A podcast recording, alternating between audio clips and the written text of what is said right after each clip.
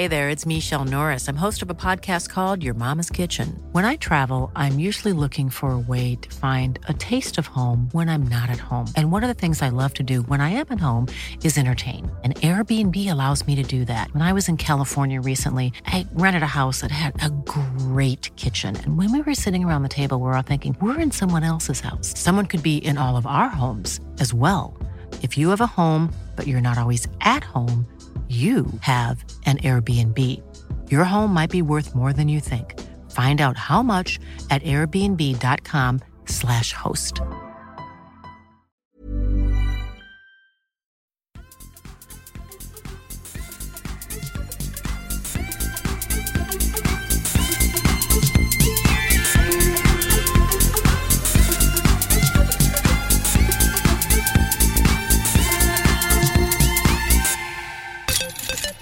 Skepp ohoj!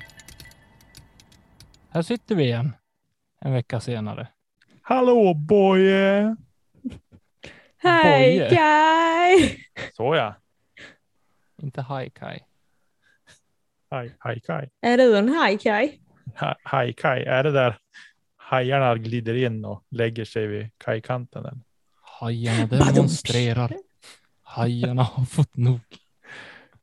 Det här börjar ju spåra redan. Alltså. Det, Jajamensan. Det är gött med måndag och allt vad det innebär. ja, så är det. Jag börjar jobba idag Härligt. och jag eh, lämnade in en eh, semesteransökan idag igen om åtta veckor till. första du gjorde. Fick avslag.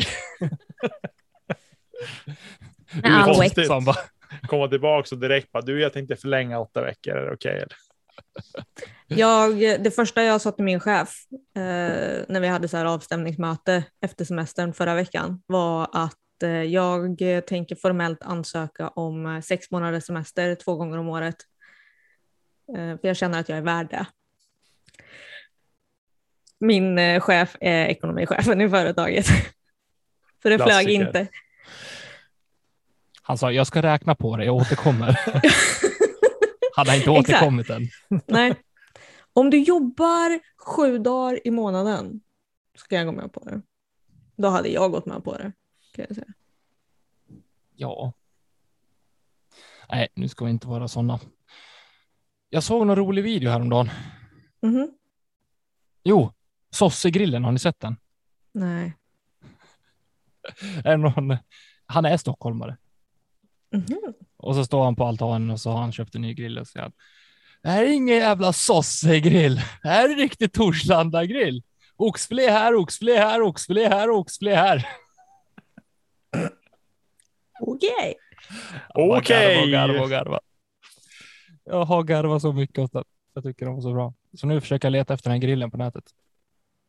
Ja, Jag måste ha en bra. sån. Men vi ska inte prata grillar, vi ska prata discgolf. Det har hänt. Vi slänger in två avsnitt den här veckan för att det har hänt mycket och eh, det ska hända mycket. Mm. Igen, det känns som att vi har sagt det varje vecka nu, men nu börjar det faktiskt eh, lida mot sitt slut. Den här mest hektiska perioden i alla fall. Men eh, poddar ska vi göra. Jajamän. Jag spelar faktiskt eh, Umeå öppna i helgen med en av våra lyssnare och en av Mhm. våra patrons. Det Aha. var jättetrevligt. Vem, vem, vem då? Johan. Sandberg. Yes. Just det. Jag tänkte för att vi har bara en Patreon som heter Johan. Så Sandberg. bra där. Nej. Ja, han, Det är korrekt. vi har ju fått en DD3 av han. Ja det, var, ja, det var han som skickade, just det. Jajamän. En, Ja, det får vi tacka för. Eller vänta, Dial. rättelse.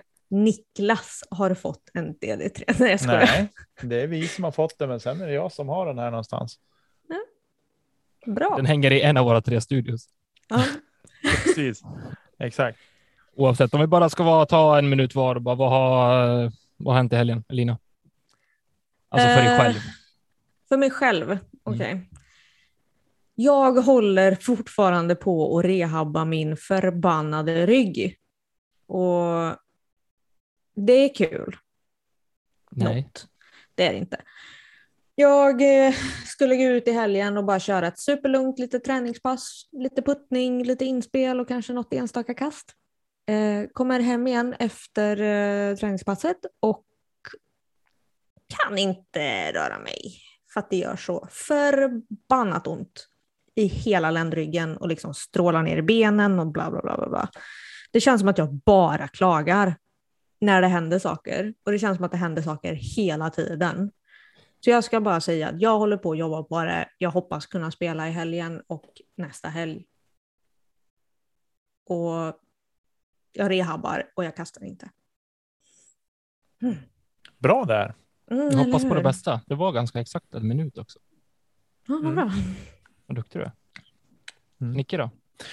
Eh, jo, jag tog min andra spruta förra onsdagen när förra avsnittet släpptes och eh, Ja, Du blev ju...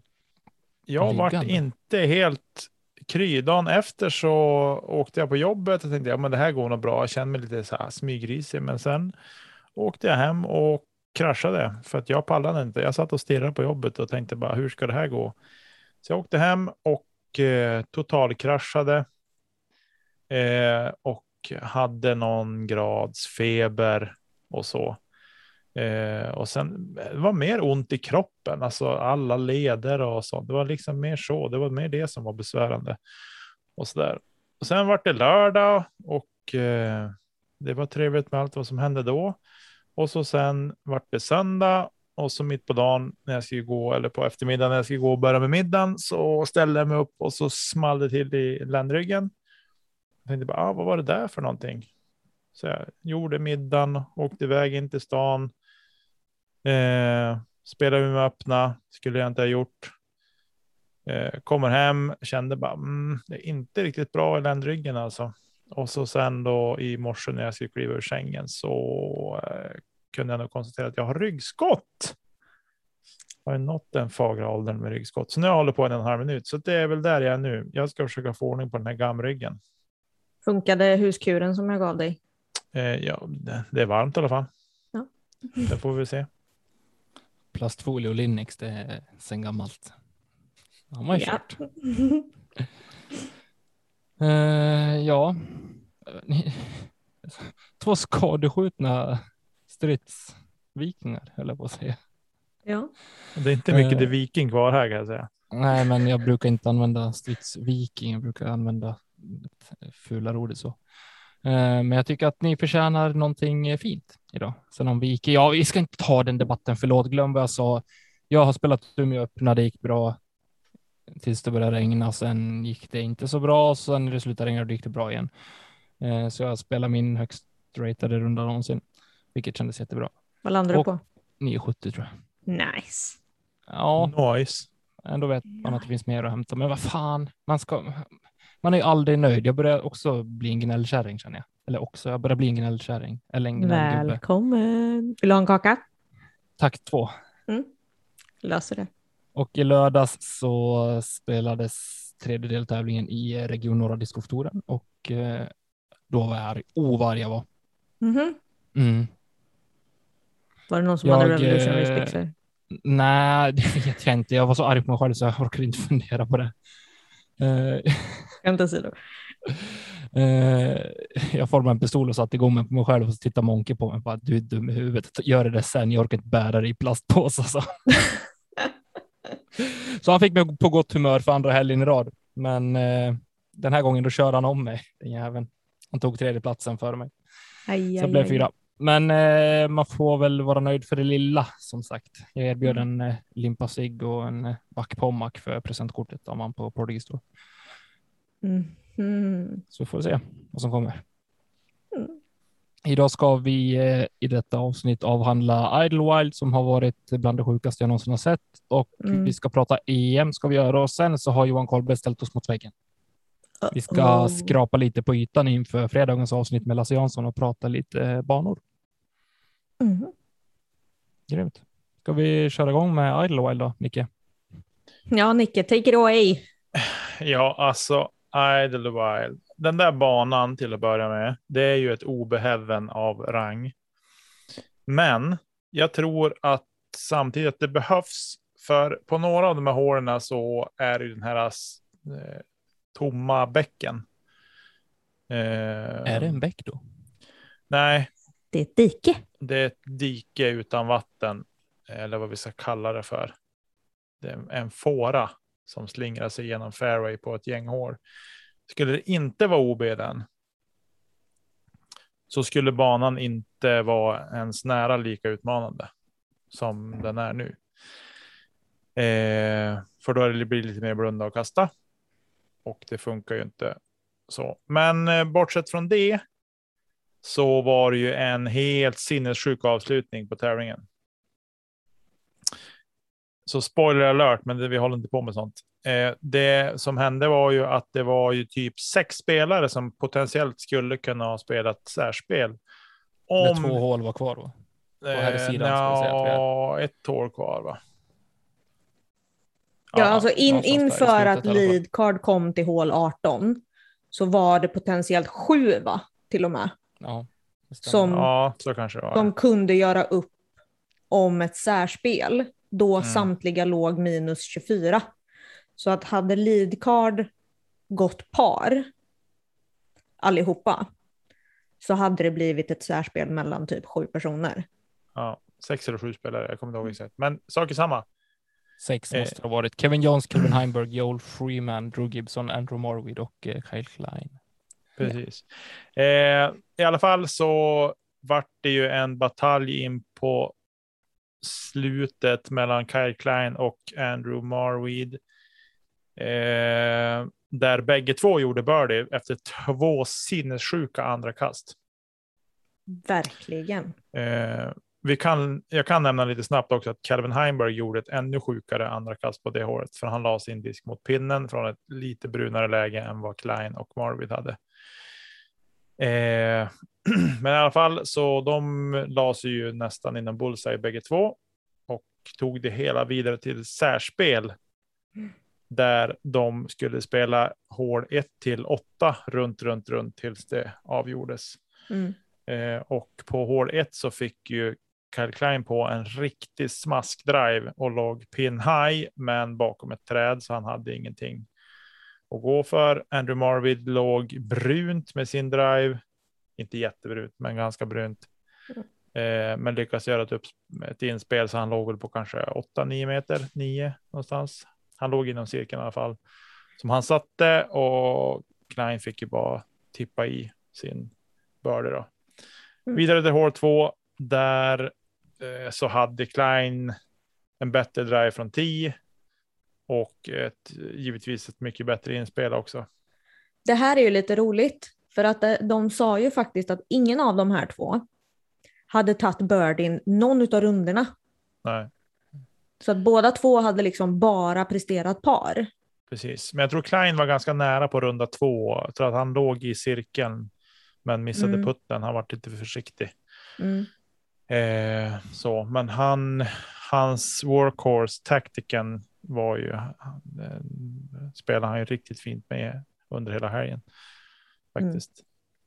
Mm. Eh, nej, så att Kyle Klein fick ju vinna den här tävlingen, vilket jag tycker han har gjort sig välförtjänt av med tanke på vad som hände förra helgen.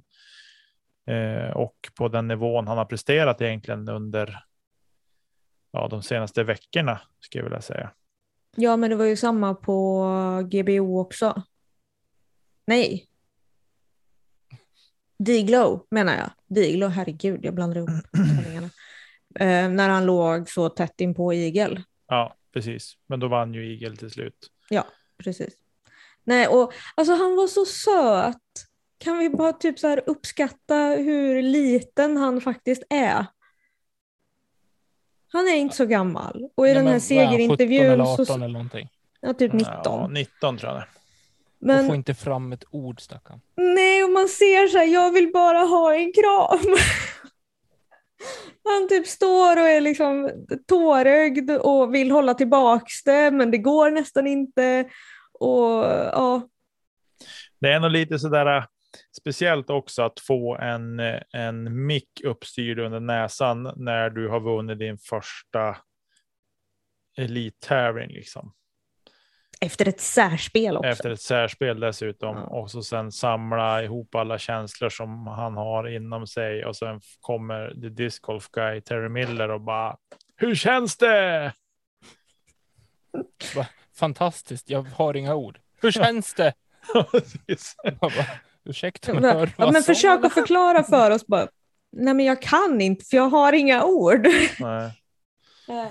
Nej men det var han Hur väl känns värd. Ja. Ja, verkligen. Det var kul att se. Eh, mycket känslor och eh, det är någonting när det blir mycket känslor. Jag tycker om det. Mm. Ja.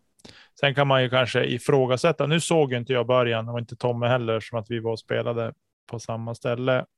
Eh, så vi såg inte början, men det var ju inte så där när man kom hem och slog igång tvn och bara. Eh, vad har hänt här?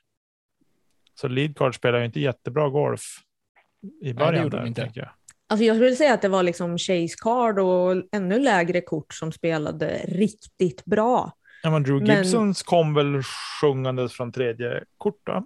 Jag Jag gick väl tror- 12 under sista rundan. Ja. Mm. Jag Precis. höll på honom då, Ja, jag hade velat se honom i ett så här spel också. faktiskt. Han har ju spelat bra på slutet. Han har ju eh, börjat prestera riktigt bra tävlingar det- nu.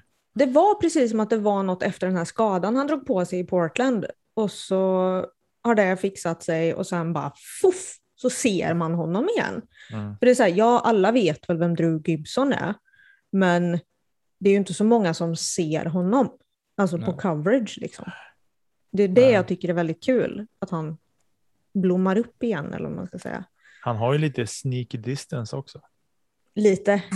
Du, det är inte så sneaky där distance i alla fall. Kastar ju liksom 600 feet med en bass. Kan vi vara överens om att det är discgolfvärldens mest atletiska människa? Eh, mm, Mest atletisk. vi har ju Esra, Aderhold. Ja, fast är han atletisk i sin eh, ansats? Nej, han är ganska kompakt. Nej, jag är nog faktiskt hyfsat benägen att hålla med Tommy ändå. Mm. Faktiskt. Jag håller med Det- på ett hörn, en, men jag är eh, kluven. Det är en eh, idrottsman i världsklass som kliver fram på den där tiden han ska kasta. Han, Det är explosivt, det är spänstigt. Och skäggigt. han har kastat en berg över typ 502 feet eller någonting, så han har all respekt från min sida i alla fall. Mm. Det är helt vansinnigt. Så är det. Men Ja. det var ju faktiskt ganska jämnt eh, i damerna också. Det var ju inte lika sjuka skåror dock. Eh, men eh, det var otroligt jämnt. Mm. Faktiskt alla runder ska jag säga. Mm.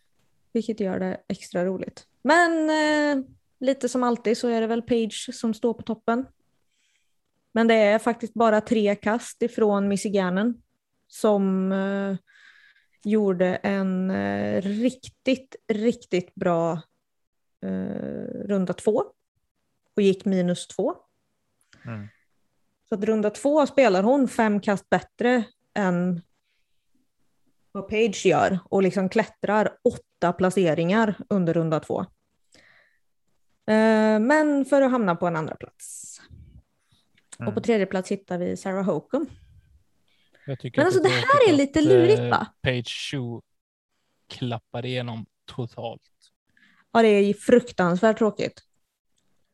Eh, hon spelar superstabilt runda ett, superstabilt runda två och runda tre bara...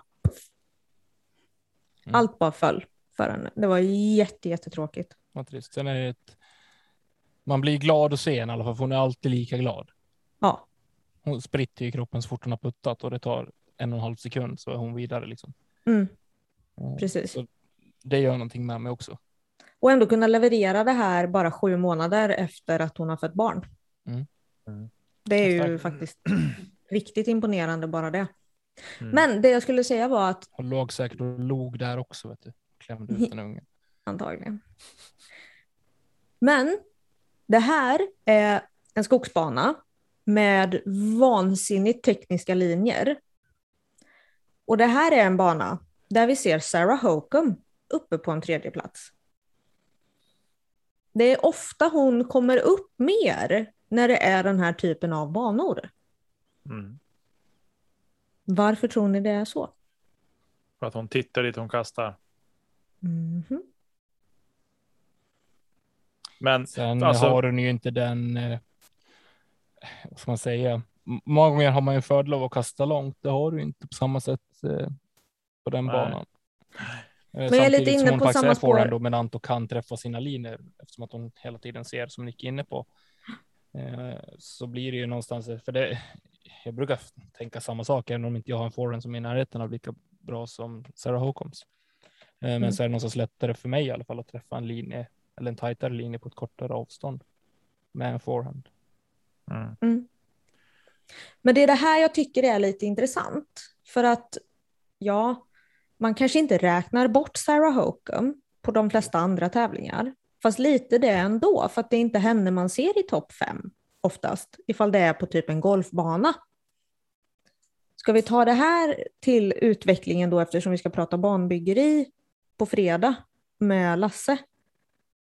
Ska vi verkligen gå på att göra långa öppna hål?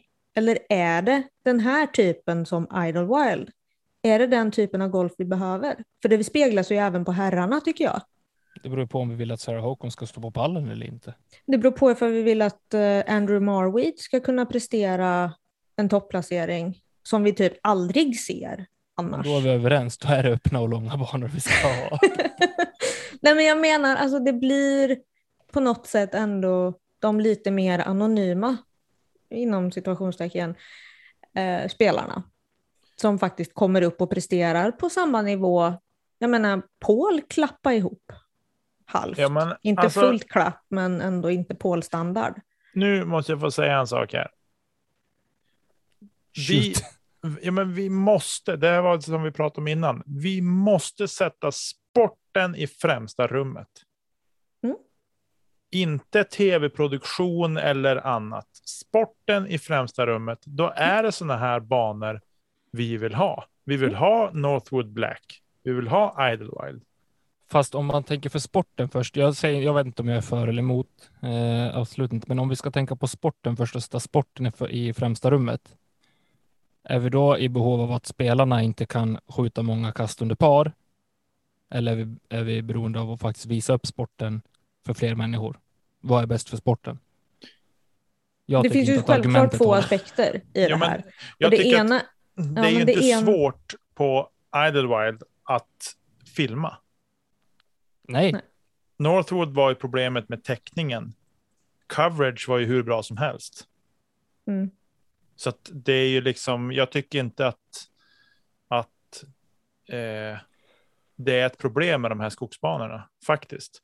Sen finns det vissa skogsbanor som det är hopplöst att filma på. Absolut, men det är kanske inte heller de tävlingarna som man känner att bara åh, vad spännande det blir med den här tävlingen. Mm. Det är lite där jag vill landa någonstans att, att är det Waco som spelas i början av året? ja, Mm. Är inte det en ganska trevlig bana att, att följa? den är supertrevlig. Men där Mm. ser vi också till exempel Conte Montgomery kan gå vinna den eh, förra året. Och vem var det som vann i år? Var det Cal?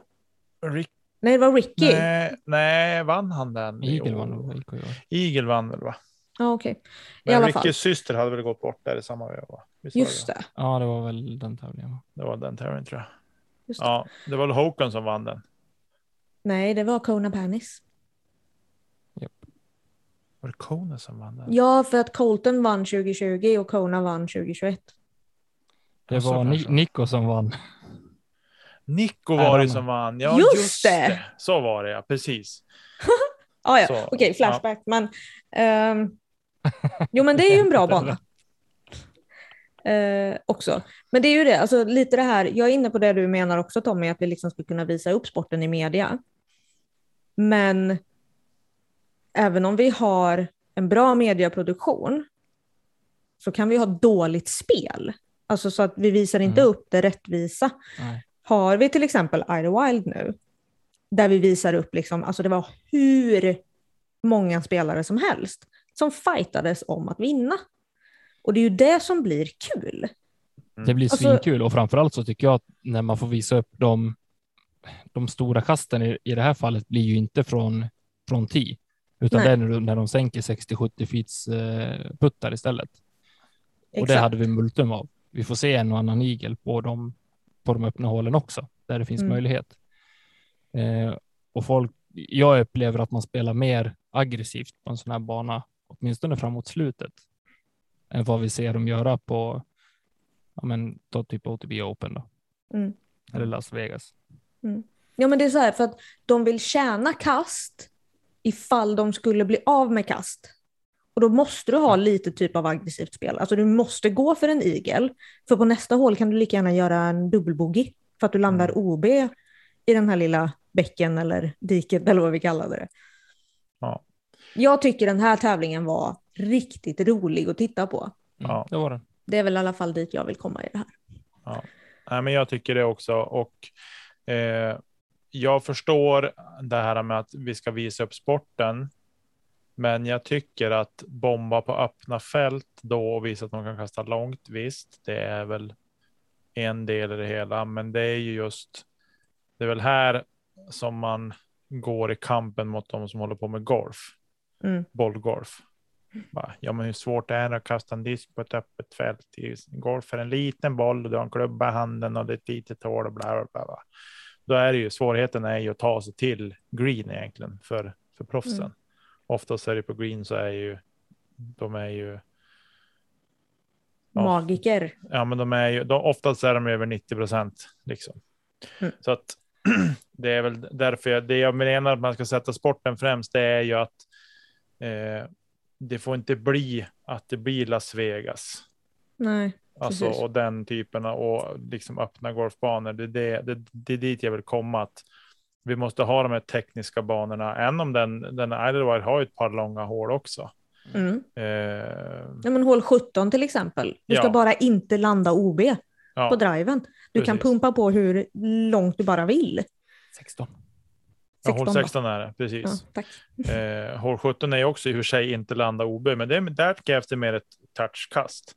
Alltså det hålet Det är, det är så fruktansvärt vackert. Jag skulle vara så vansinnigt arg. Ja, Ja, ja men det köper jag att du kan vara. Men jag tycker att det är så otroligt vackert. Ja. Tänk om det hade varit vatten i den lilla fåran. Mm. Alltså sjukt vackert. ja. Jag tror vi kan vara överens om att vi har ett intressant ämne just vad gäller banorna och så där också, vad vi vill se framöver. Eh, Mm. Jag skulle kunna bara spontant så jag tänka mig att på många tävlingar, nu vet jag att det är en, en debatt om det också, hur många banor man ska spela på en tävling, men är det fyra eller fem runder på en tävling så ser inte jag några konstigheter i att spela två banor där det faktiskt är två mer likvärdiga banor som typ Idlewild eller Waco Mm. eh, jämfört med att spela som på VM nu till exempel en golfbana och en eh, otroligt tajt skogsbana istället. Mm. Mm. Utan istället ha två olika banor men de är relativt lika varandra. Ja, precis. Mm. Men, men mer blandat. precis. Ja, Men, Men- men det återstår att se. Mer om det på fredag. Eller vad säger ni? precis. Ja, det tycker jag. Ehm, ja, vi ska väl lämna Idlewild eller känner vi oss nöjda med det? Mm. Tycker jag. Det har ju spelats ett Europamästerskap. Woo! Det har det. Och, vilken Och vilket tävling. EM. Ja, Alltså jag måste Jesus. bara säga svenska landslaget. Hatten av. Ja, hatten av. Och en stor fet applåd. Alltså riktigt imponerande. Ja, jag var frågande inför EM om vi ens eh, skulle vara nosa på medalj. Uppenbarligen. Svenska landslaget. Hold my beer. Ja, exakt. Lite så. Och det. Jag är så glad att det, att det föll väl ut och i så många olika klasser också. Mm. Eh, Vi fick se prov på väldigt bra spel i, i alla klasser. Verkligen. Och ja, jag vet inte vart jag ska börja lite grann. Vill, eh, Elina, du har ju sett betydligt mer eh, än vad jag och Nick har från, från live och sådär. Ja, jag kan Eh, säga att min skärmtid på telefonen är ju helt körd efter den förra veckan.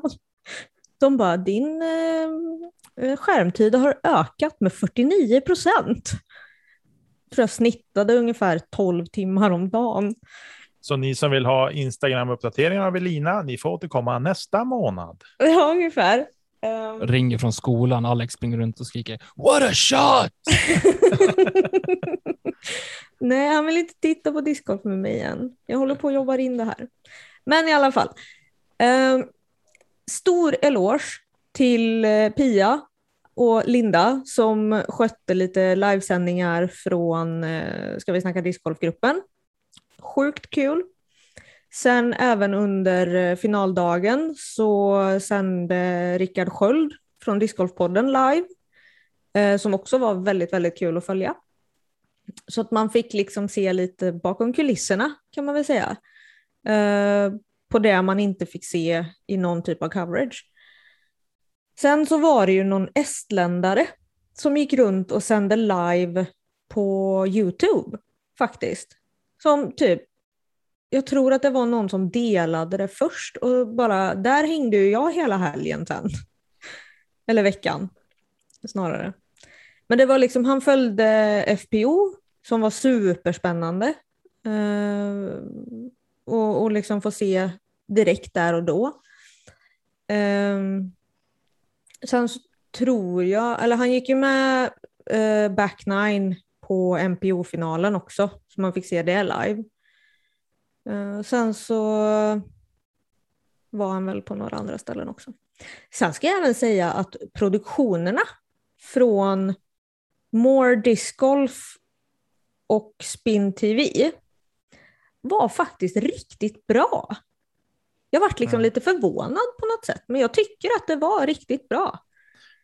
Jag tycker Spin TV, Spin TV har alltid haft bra produktioner. Ja, men jag har inte sett så mycket av det. På, åtminstone europeisk discgolf ja, även på, från eh, USDGC tidigare också. Ja, mm. jag tycker har de, de har haft rikt, bra. riktigt bra de haft och eh, grafikmässigt bra och jag tycker, nej, jag tycker allting har varit Mm. Suveränt faktiskt. Ja, men jag blev positivt överraskad för jag har ju inte sett jättemycket europeiskt i och med att det har varit en pandemi i snart två år. Känns det som. Um, så det var kul.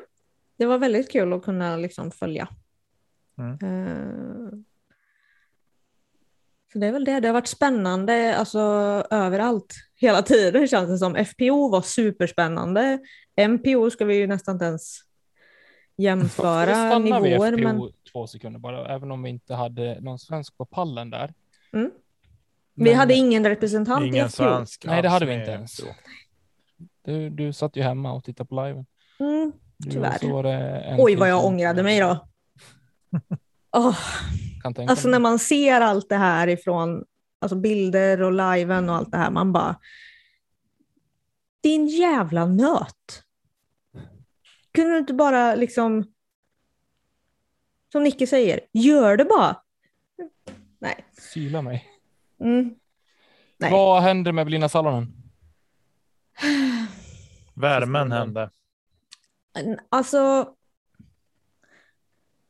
Hon fick typ, alltså hon, hon fick puttfrossa från sista delen av eh, runda tre. Det var precis som att det var någon som så här drog en switch i huvudet på henne och så bara, nej men nu kan du inte putta längre.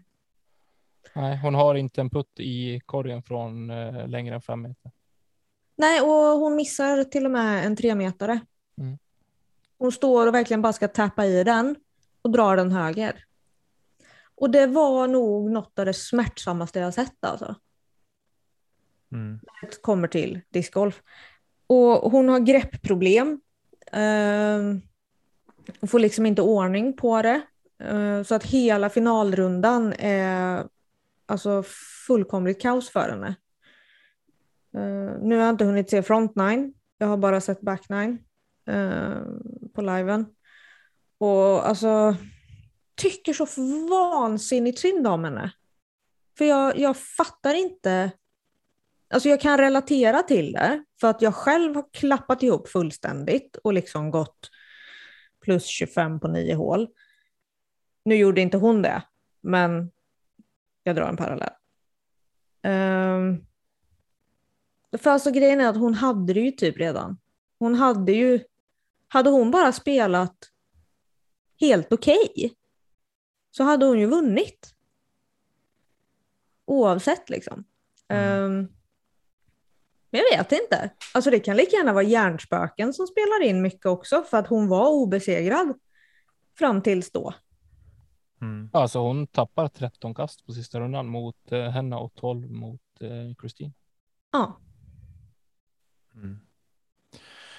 Det är trist. Och i Ja, och med det så tappar hon ju även första platsen på eh, World Ranking också. Ja, Så nu är det amerikanskt i topp och eh, sen är det finskt, sen är det estniskt, sen är det finskt igen. mm. Så vi eh, har europeer där uppe och tampas. Om vi eh, hänger kvar ett tag till så kanske vi till och med knuffar ner jänkjävlarna från toppen. vi får se. Om vi studsar vidare till det som är också väldigt intressant, en riktig nagelbitare in i, ja, ta med 17 det sista. Ska vi börja med att gratulera Linus Karlsson till silvret. Det tycker jag. Eh, väl spelat och en fantastiskt genomförd turnering. Mm. Eh, Riktigt spännande. Alltså Ja, vi snackar alltså sista putten spännande. Ja. Ja, Ett vi kast var ju, bakom eh, finsk eh, Niklas Anttila. det var ju så nära på särspel. Ja, En liten putt på 17. Ställde till det. mm. Tyvärr. Men det är så den här sporten ibland. Lite nerver och sådana saker som spelar in. Och, eh, den här gången gick det inte vägen hela vägen så att säga. Men eh, banrekord. Runda tre eller runda två. Runda tre, runda tre. runda tre, 1600. 16 under. Alltså det är helt stört. Eh, där jag märkte på jag märkte på, på coverage från Spin TV hur Jussi försökte liksom släta över lite grann. eh, att det var 16 under tangerat Eagle och Simon som har gått 16 under på den gamla dragningen. Där hård, eh, nu ska vi se, hård 11 tror jag var en par fem, men nu var gjort om till en par fyra. Mm.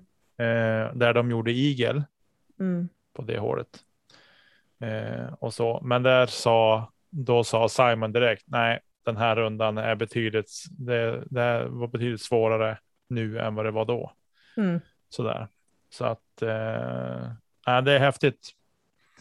Faktiskt. Verkligen. Och gå liksom back nine birdies hela vägen. Galet. Är inte Linus också obesegrad fram tills nu i år? Nu har ju inte vi kanske haft lika många tävlingar som Evelina och Hanna eller Henna har varit med på. Men det kan nog stämma. Stämmer väl. Han har väl vunnit allt han har ställt upp i. Han har inte Par-SM. tävlat så mycket tyckte jag de pratade om också. NT, NT, Heatland. par-SM, Heatland. Mm. Det är det jag får det till. Ja. Precis. I alla fall, en liten parentes. Det är ju Mm. intressant. Tydligen så kan han ju komma annat än först. I övrigt så är ju Sverige faktiskt eh, jäkligt bra i MP50. Ja, vi ska ju dock inte glömma MP40 om vi ska Nej, det ta ska vi dem inte göra. i Jag fallande vill ordning. ta här. MP50 först, för det håller jag högre när vi har ett guld och ett silver efter varandra. Okej. Rickard Kappling tar guld, Jonas Hellberg tar ett silver och eh, det var övertygande. Lite roligt att det var sån fight ändå, för det var ju fight mellan dem. Så det var ju fight om dubbelt svenskt. Men frågan var vem som skulle ta vad. Och det hade lika gärna kunnat bli ett särspel. Mm. så det var så här, ja okej, vem ska ta vad här nu då? Är det imponerande. Riktigt, riktigt bra spelat av både Rickard och Jonas. Starkt. Mm. Så kan vi ta MP40. Anders Svärd tar eh, bronspengen. Också ett MP40 som är otroligt starkt, inte bara i Sverige och, utan även resten av Europa. Mm. Eh, där man fightas mot eh, Ville Pippo och eh. KJ Nagua. Värt att nämna är faktiskt att eh, våran kära Bengtsson jobbar sig ju faktiskt upp till en stark femteplats. Det är också riktigt bra. Ja, verkligen. Så det var nära. Nära, nära, nära. Mm. Men icke. Men vi har faktiskt i MP60 också. Så har vi vi. Joakim Gran som drar ett brons. Och det fick vi se i livesändningen med eh, Sköld. Och det var så här att, ja, jag vann ett brons typ. Alltså han, han var så himla cool med det. Det var väldigt avslappnat och väldigt så här, ja, det här gick ju bra. Typ, Det var roligt. Vi gör det Ja. igen. det här kan vi göra igen. Grymt kul. roligt. Och till sist då i FJ19 så har vi vårat stjärnskott Matilda Ringbom som knapar hem ett brons. Efter att ha spelat, ja i alla fall, hon spelar ju fyra bra runder, men jag tror hon själv tycker att runda ett och två är de starkaste. Och även då runda tre. Runda fyra känns det som att spelet inte klickar riktigt. Det kan vara mycket nerver som spelar in. Men eh, alltså riktigt, riktigt imponerande. Andra platsen var svår, för polskan var riktigt vass alltså. Lite Mm. det jag vill komma in på lite grann också. Det är nödvändigtvis kanske inte så visst nerver kan spela in, men objektivt sett så gör inte Matilda en dålig sista runda, utan polskan gör det riktigt, riktigt bra. Ja, exakt. Alltså Matilda gör fyra fantastiskt, fantastiskt bra runder. Men som du säger, alltså polskan som ändå låg väldigt, väldigt nära gör liksom en, en kanonrunda eh, sista rundan. Och då är det liksom svårt att, att rå på det. Helt enkelt. Mm. Ja, ska vi nämna någonting om de andra klasserna där vi varit medaljlösa så kan vi säga att i MJ19 så hittar vi Ture Valtonen på en tolfte plats, Max Ringbom på en femtonde och Elias Gripler på en sjuttonde. Ska jag även tillägga att de spelade faktiskt Frans Ferdinand. Mm. Så det var den enda klassen, bortsett från MPO och FPO, som spelade den banan. Ja. Eh, och när man fick höra lite från Max, eh, så han kände själv liksom att han nådde inte riktigt ända fram på det mesta. Eh, så att det kändes liksom som att allting vart, det saknades lite till. Så att det är klart att det, det är svårt för dem att kanske klara det. Jag, Mm. inte. jag tycker det är riktigt bra presterat av dem i alla fall. även om de själva kanske inte är jättenöjda med placeringen. Nej. Och då kan vi säga så här att han som vann där MJ19. Eh, han gick på minus 34 så han hade blivit trea i Open Ja, exakt. också. Nu vet jag inte om de spelar om. Var det samma TIS Mm. också som i Open? Ja, Jag tror att juniorerna spelade samma tid. De hade två hål som var Ja, en annan va? tid. ja Ja, men det var bara två av hålen. Ja, just det. Precis. Och sen i FB40 så hade vi Pia och Pia Andersson och Linda Emanuelsson med. Och Mm. de hamnade tätt efter varandra. Pia kom på en åttonde plats och Linda på en delad nionde plats Mm. när det var färdigspelat. Och de klättrar faktiskt. Jag tror eh, Linda klättrar fyra placeringar sista rundan och Pia Fem. tar två. Fem klättrade hon och Pia två. Ja, du ser. Mm. Så det var riktigt kul att se. Ja. Ja, men det är topp 10. Det är bra. Ja Helt klart. verkligen. Stort grattis alla medaljtagare och Mm. stort tack eh, svenska landslaget för att ni tog er iväg och presterade så jäkla bra. Gött med dubbla pallplatser i MP50 alltså. Mhm. Kappling och Hellbra. Det är gött. Men du Nicke, hur gick det för Lisotte då? Lisotte, han klappar ihop fullständigt. Han, jag tror att han var, kändes lite pressad. Eh, Men sen var han var dålig. Alltså, Han spelar inte på sin nivå. Nej, det kändes så. inte som att han spelar på sin nivå. Sen vet man ju inte, man har ingen aning om. Eh, Är hans nivå högre än så i dagsläget? Då? Tycker ändå med tanke på det han har presterat på Pro Tour tävlingarna så har han ju varit på lead card och Portland Open var ju med in i det sista. Eh, så där så att. Både, Okej, både ja och vi nej. vidare. Både ja och nej. Det är svårt Så. att tampas med riktiga europeer, vet du. Precis. Jag tror att han, jag kan tänka mig så här, han blev lite tagen av hur pass duktiga spelarna är. För han har inte varit här på två år. Nej. Så att jag tänker att det kanske var lite sånt också. Det är hjärnspöken bara shit, de dominerar ju de här pojkarna. Mm. Micke, du är lite mini-DOS. Fast du tycker om Lisotte istället för Macbeth. Nej, jag har inte, vadå, jag, vadå sagt? Jag har inte sagt någonting. Lägg ner, jämför inte mig med DOS är du snäll. och det där var nämnt på. Annars har vi en konflikt incoming kan jag säga. Och där går vi vidare i dagens program. Japp, det gör vi. Illa kvickt. Vi har fått ett mejl från Johan Kollberg. Mm. Och vem vill läsa detta? Inte jag. Jo. Okej, Jo, jag kan läsa. Johan Kollberg, för er som inte är bekant vid eh, namnet så har han gästat eh, Let's Snacka Plast två gånger hittills på kort tid och är en, eh, en man man ska vända sig till om man har funderingar kring banor och vill ha åsikter kring banor, tycker jag. Det är han duktig på.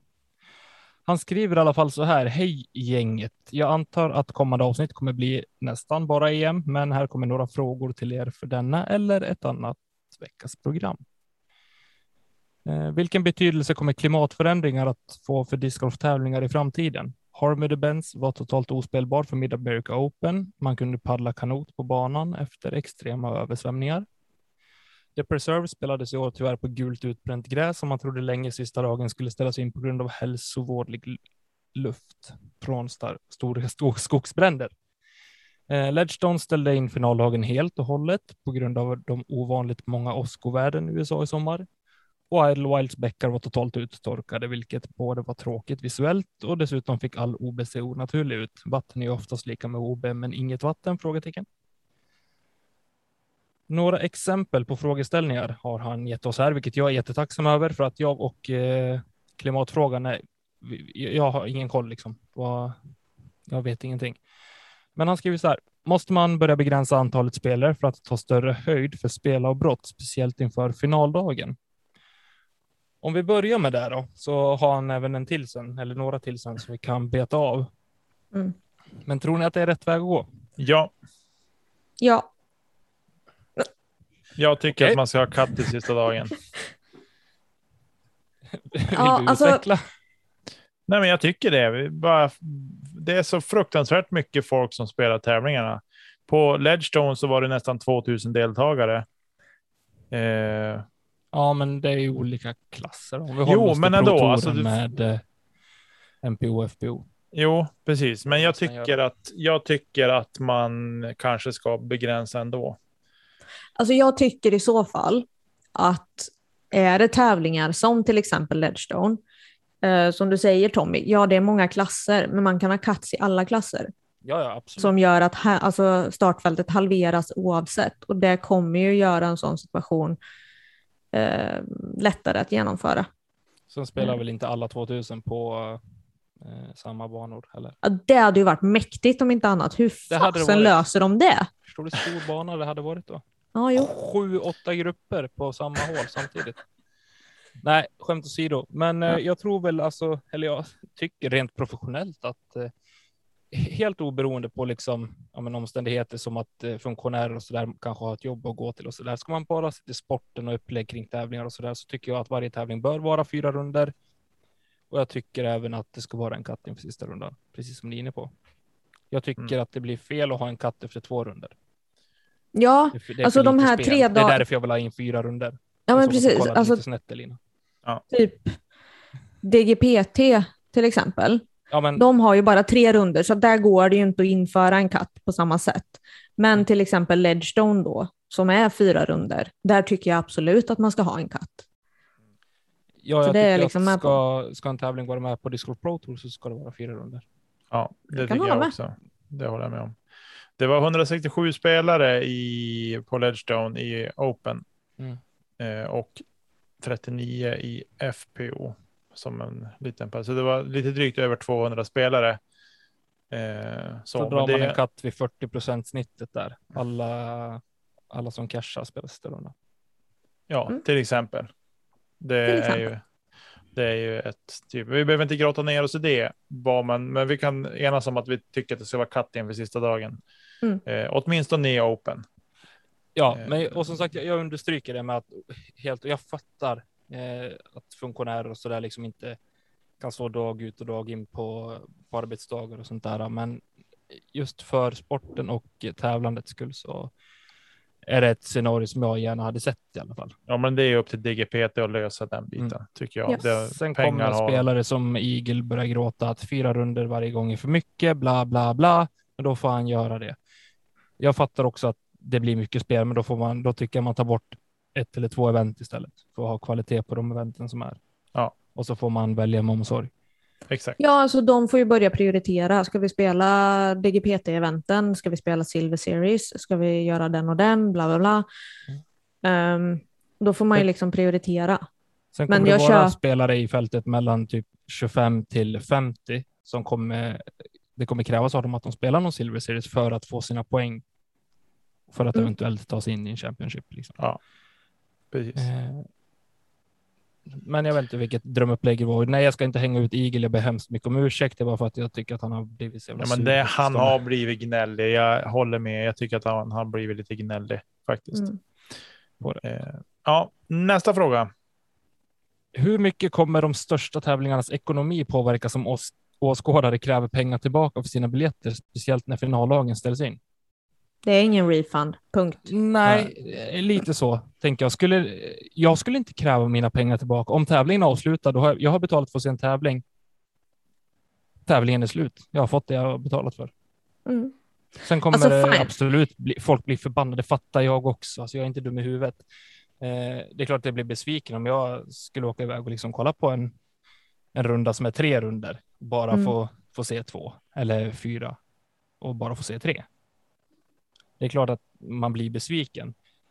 Men Alltså Ja, man någonstans lösa måste man så- som människa inse att det är ju inte så att det är arrangörens fel att inte rundan blir av. Och Nej. är det spikat redan innan regelverket eller liksom okej, vid eventuella scenarion då ser det ut så här. Mm. Och då ska det kunna stå där, no refund. Ja, men det är, är, det är jag fine med. ja, och just till det här. Vi kommer hit. Alla vet om förutsättningarna. Vi följer PDGA regelboken. Den ser ut så här att det kan bli väderuppehåll som blir för långa och då är det här som gäller. Då är det den senaste spelade rundans resultat som styr. Punkt. Alla vet om det. Publiken vet om det. Spelarna vet om det. Och det får vi tycka vad vi vill om, men det är det vi har att följa idag. Och om det nu blir så här att, att om vi säger att som jag tycker kanske att DGPT kanske ska ha ett upplägg att men blir det väderuppehåll som blir för länge, man säger, men vi kommer inte hinna spela färdigt innan det blir för mörkt eller vad det kan tänkas vara. Då spelar vi klart dagen efter. Vi löser det. Och då liksom de som har löst biljett och har möjlighet, välkomna att vara med och, och se sista rundan i sådana fall. Mm. Inget problem om ni har möjlighet, men nej, jag tror inte att eh, alltså, att tävlingar påverkas i någon större utsträckning. Men då kommer det Eh. också påverkas. I, I det fallet så är det ju PDG, alltså regelverk som sätter stopp. Ja, Så Precis. länge man inte kan stretcha på det, då kommer det inte att kunna bli som en, det här pratar de om i, i griplock också. Eh, att det kanske vore bäst för DGPTs skull och discgolfens skull, eller faktiskt den största touren vi har i dagsläget. Eh, för den skull att faktiskt eh, kunna få tända på en sån regel och mena på att nej, men vi, vi spelar nog klart sista rundan imorgon, eller lead card kanske spelar klart, eller Mm. Sista fyra korten eller något. ja, man kan undvika det här med, med att ha en katt också. Eh, Ja. För att få det mindre känsligt tror jag. Jag Eh, tror om men man bara mycket upp- som spelar in. Ja, men alltså jag tror om man bara uppdaterar stadgarna så som till exempel förbundstävlingarna vi har. Det står klart och tydligt. Tävlingen ska vara avslutad, prisutdelning ska vara genomförd 16.30 söndag. Mm. Mm. Det, lägg till en sån. Alltså det kan stå vad som helst. Det är så här, vid weather delay så avslutas bla bla bla eh, på dagen efter med så här stor procent av fältet. Mm. Precis. Ja. Nej, men så att eh, vi behöver inte köra fast den frågan. Nej, jag tror inte att det där kommer att vara ett problem faktiskt.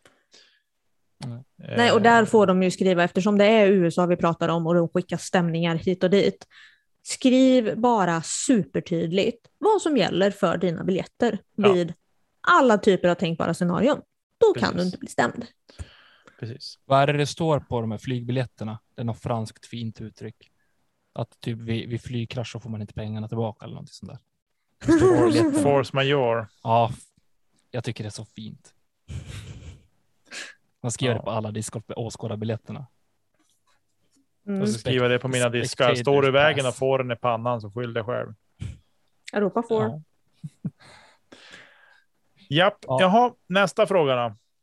Ska man ta bort OB på Idlewild om det inte finns vatten i alla bäckar? Men då blir ju spelet där helt, där helt annorlunda mot vad spelarna är vana vid, samt att caddyböcker och skyltar skapas lång tid i förväg. Man vet inte riktigt hur torrt det kommer bli så pass tidigt. Nej. Nej. Jag tycker att, alltså Idlewild, jag vet att ni brukar snacka lite om att det är mycket OB hit och dit och bla bla bla. bla, bla. Men det där är bra OB.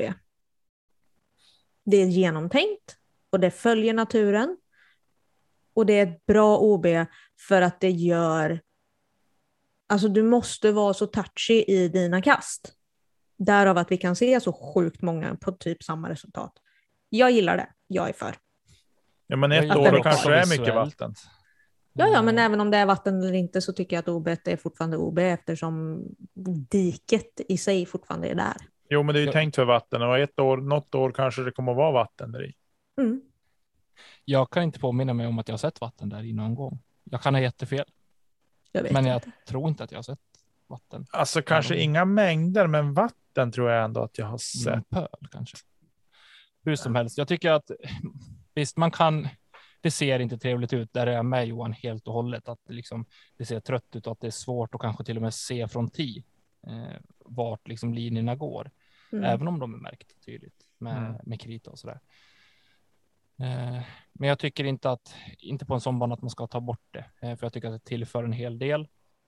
Eh, precis som du är inne på Elina, att du, du måste vara touchy eh, och det bjuder upp till dans på ett helt annat sätt än om man skulle ta bort det helt, för då skulle det vara blunda och kasta. Ja, men Mm. hål 17. Ja. Nu sa jag rätt va? Japp. Ja, det gjorde jag. Ja. Alltså det är ju ett magiskt hål. Men det hade Ja. ju inte varit det ifall det bara hade varit, men kasta vart du vill. Nej, Då hade ju folk inte precis. brytt sig. Precis. Nej, men det är ju och det behövs också på den där nivån tycker jag. Ja, och det ser man ju. Var det Paul i fjol som kämpade otroligt med det där eh, och tog en sexa. Eh, I år var det allt mellan två och sexer eh, sista rundan. Mm. Mm. Eh, Bara för att man kanske inte har huvudet på rätt ställe alla gånger om man blir för girig. Precis. Eh, Jag gillar också att de hade så här 1000 kronor ace-bonus för FPO på hål 17. De hade det för MPO på något annat hål, men jag kan inte komma ihåg att jag såg det. Jag tycker det var lite roligt. Det var så här, gå för det då. Kom igen då. precis. Sen kan jag Eh, tycka att någonstans det är ju ett naturligt OB också i den här bäcken, även om den inte är vattenfylld. mm. Eh, vilket jag är för, eh, att man har OB på sådana ställen. Eh, men som sagt, ja, jag sa det tidigare, jag, jag håller med Johan, det blir estetiskt inte lika vackert som om det skulle vara rinnande vatten i det till och med. Mm. Nej. Precis. Ja, men så är det ju faktiskt. Eh, Och sätta in vi så högtalare i, i väggarna som spelar ljud av rinnande vatten. precis. Och Eh, fågelljud. Svarar vi på den här första frågan, vilken betydelse kommer klimatförändringar att få för discgolftävlingar i framtiden? Vi sa väl att det är svårt det för oss att avgöra för att vi inte... Jag så har inte kunskap. Nej. Nej, men alltså klimatförändringarna är ju där. De, de sker ju, det ser vi. Det är inget, inget uh, hokus pokus, höll jag på att säga så. De ser Jag tror vi. ju Lasse inte nödvändigtvis åker till eh, Antarktis och lägger en bana. Liksom. Nej, att precis. försvinner. Liksom. Jag tror få för discgolftävlingar i framtiden. Ja, jag tror kanske att vi kommer att få. Det kanske kommer att bli mindre tävlingar mitt i högsommaren. Mm. Alltså vi får ju mer extrema väder och jag menar nu i år har vi ju sett det om någon gång där det har varit både skogsbränder och översvämningar samtidigt ungefär. Så att det är klart att det kommer ha en inverkan. Mm. Alltså Beaver State Fling kunde inte spelas till exempel utan det fick bli en annan bana. Som lite så här, ah shit vi måste lösa det här. De löste det. Det var inte Beaver State Fling men okej. Tävlingen blev av. Så att jag tror att man får nog börja planera lite för reservplaner. Ja, Jag menar, alla åkte ner till Preserve. Det var skogsbrand där och folk fick inte vara utomhus för att luften var för röktät. mm. Eh, Så att ja, det är liksom klart att vi ska inte utsätta oss för fara. För Nej. det där kan liksom ge allvarliga problem. Men den flyttade de, i- Preserve flyttade de ju fram tre veckor också. Mm. Jag tyckte att den var, Den låg senare i år än vad den gjorde i jo det gjorde den, den var tre veckor senare och jag tyckte i fjol, minns man att det var ju ändå skapligt grönt och fint ändå på sina håll. Bättre än vad det var i år i alla fall. Ja, det var det. Så, Verkligen. men, ja. Ja, Johan, jag vet inte om du fick svar på dina frågor eller om du ens sökte några svar eller bara ville få oss att diskutera. Tack i vilket fall för ditt mejl. Det är Mm, alltid Jag uppskattar de här mejl. mejlen när det Ja. faktiskt eh, tvingar fram oss eh, till att resonera lite grann. Eh, för Mm. många gånger kan vi vara överens rakt av om saker och ting när vi sitter och dividerar om saker vi själva kommer på. Mm. Eh, Mm. När vi blir, ja men som idag, lite ställda mot väggen ändå. Att fan, det här hade jag aldrig jag tänkt på i alla fall. Det här Nej. med klimatförändringar, liksom, vad kan det faktiskt ha för påverkan för, för discgolfen? Mm. Nej, riktigt kul. Tack det Johan. kan nog bli att det blir någon diskskatt ska ni se så småningom eftersom att vi använder plast. Om du Snart vill får vi illa. diskar i eh, papper. Vet du. Mm. Kolla som på. Trash Panda, man kan använda åter, återvunnen plast. Det görs ju redan. Ja. Eh, ja, jag känner att vi ska börja runda av det här för den här veckan. Eller för den här veckan. För det här avsnittet den här veckan. Mm. För på fredag då kommer ett avsnitt med Lasse Jansson från Discord Park. Det ska bli superkul. Faktiskt. Ehm, ja, men tills dess. eh, vi tackar alla er som eh, lyssnar vecka för vecka. Vi uppskattar absolut att ni orkar lyssna på oss, för det första. Och att ni även tar del i att skicka mejl så som Johan har gjort. Eh, mejl kan ni skicka till kedja.ut.gmail.com. Vi vill också rikta ett stort tack till Marcus Linder och Emil Lennartsson för vinjetter, jinglar och grafik. Eh, och samtidigt till alla våra Patreons. Tack för att ni gör så att vi kan fortsätta med det här. För att vi tycker det är väldigt kul. Eh, om ni som lyssnar vill bidra med att stötta podden, med utveckling och eh, lite nya projekt som kommer. Faktiskt Never forget next big thing. inom podd-Sverige. Eh, surfa in på patreon.com slash kedja ut och signa upp. Och det lilla gör väldigt mycket för oss. Men tills på fredag när vi hörs igen. Niklas, vad gör vi inte? Vi kastar inte kedja ut. Badum!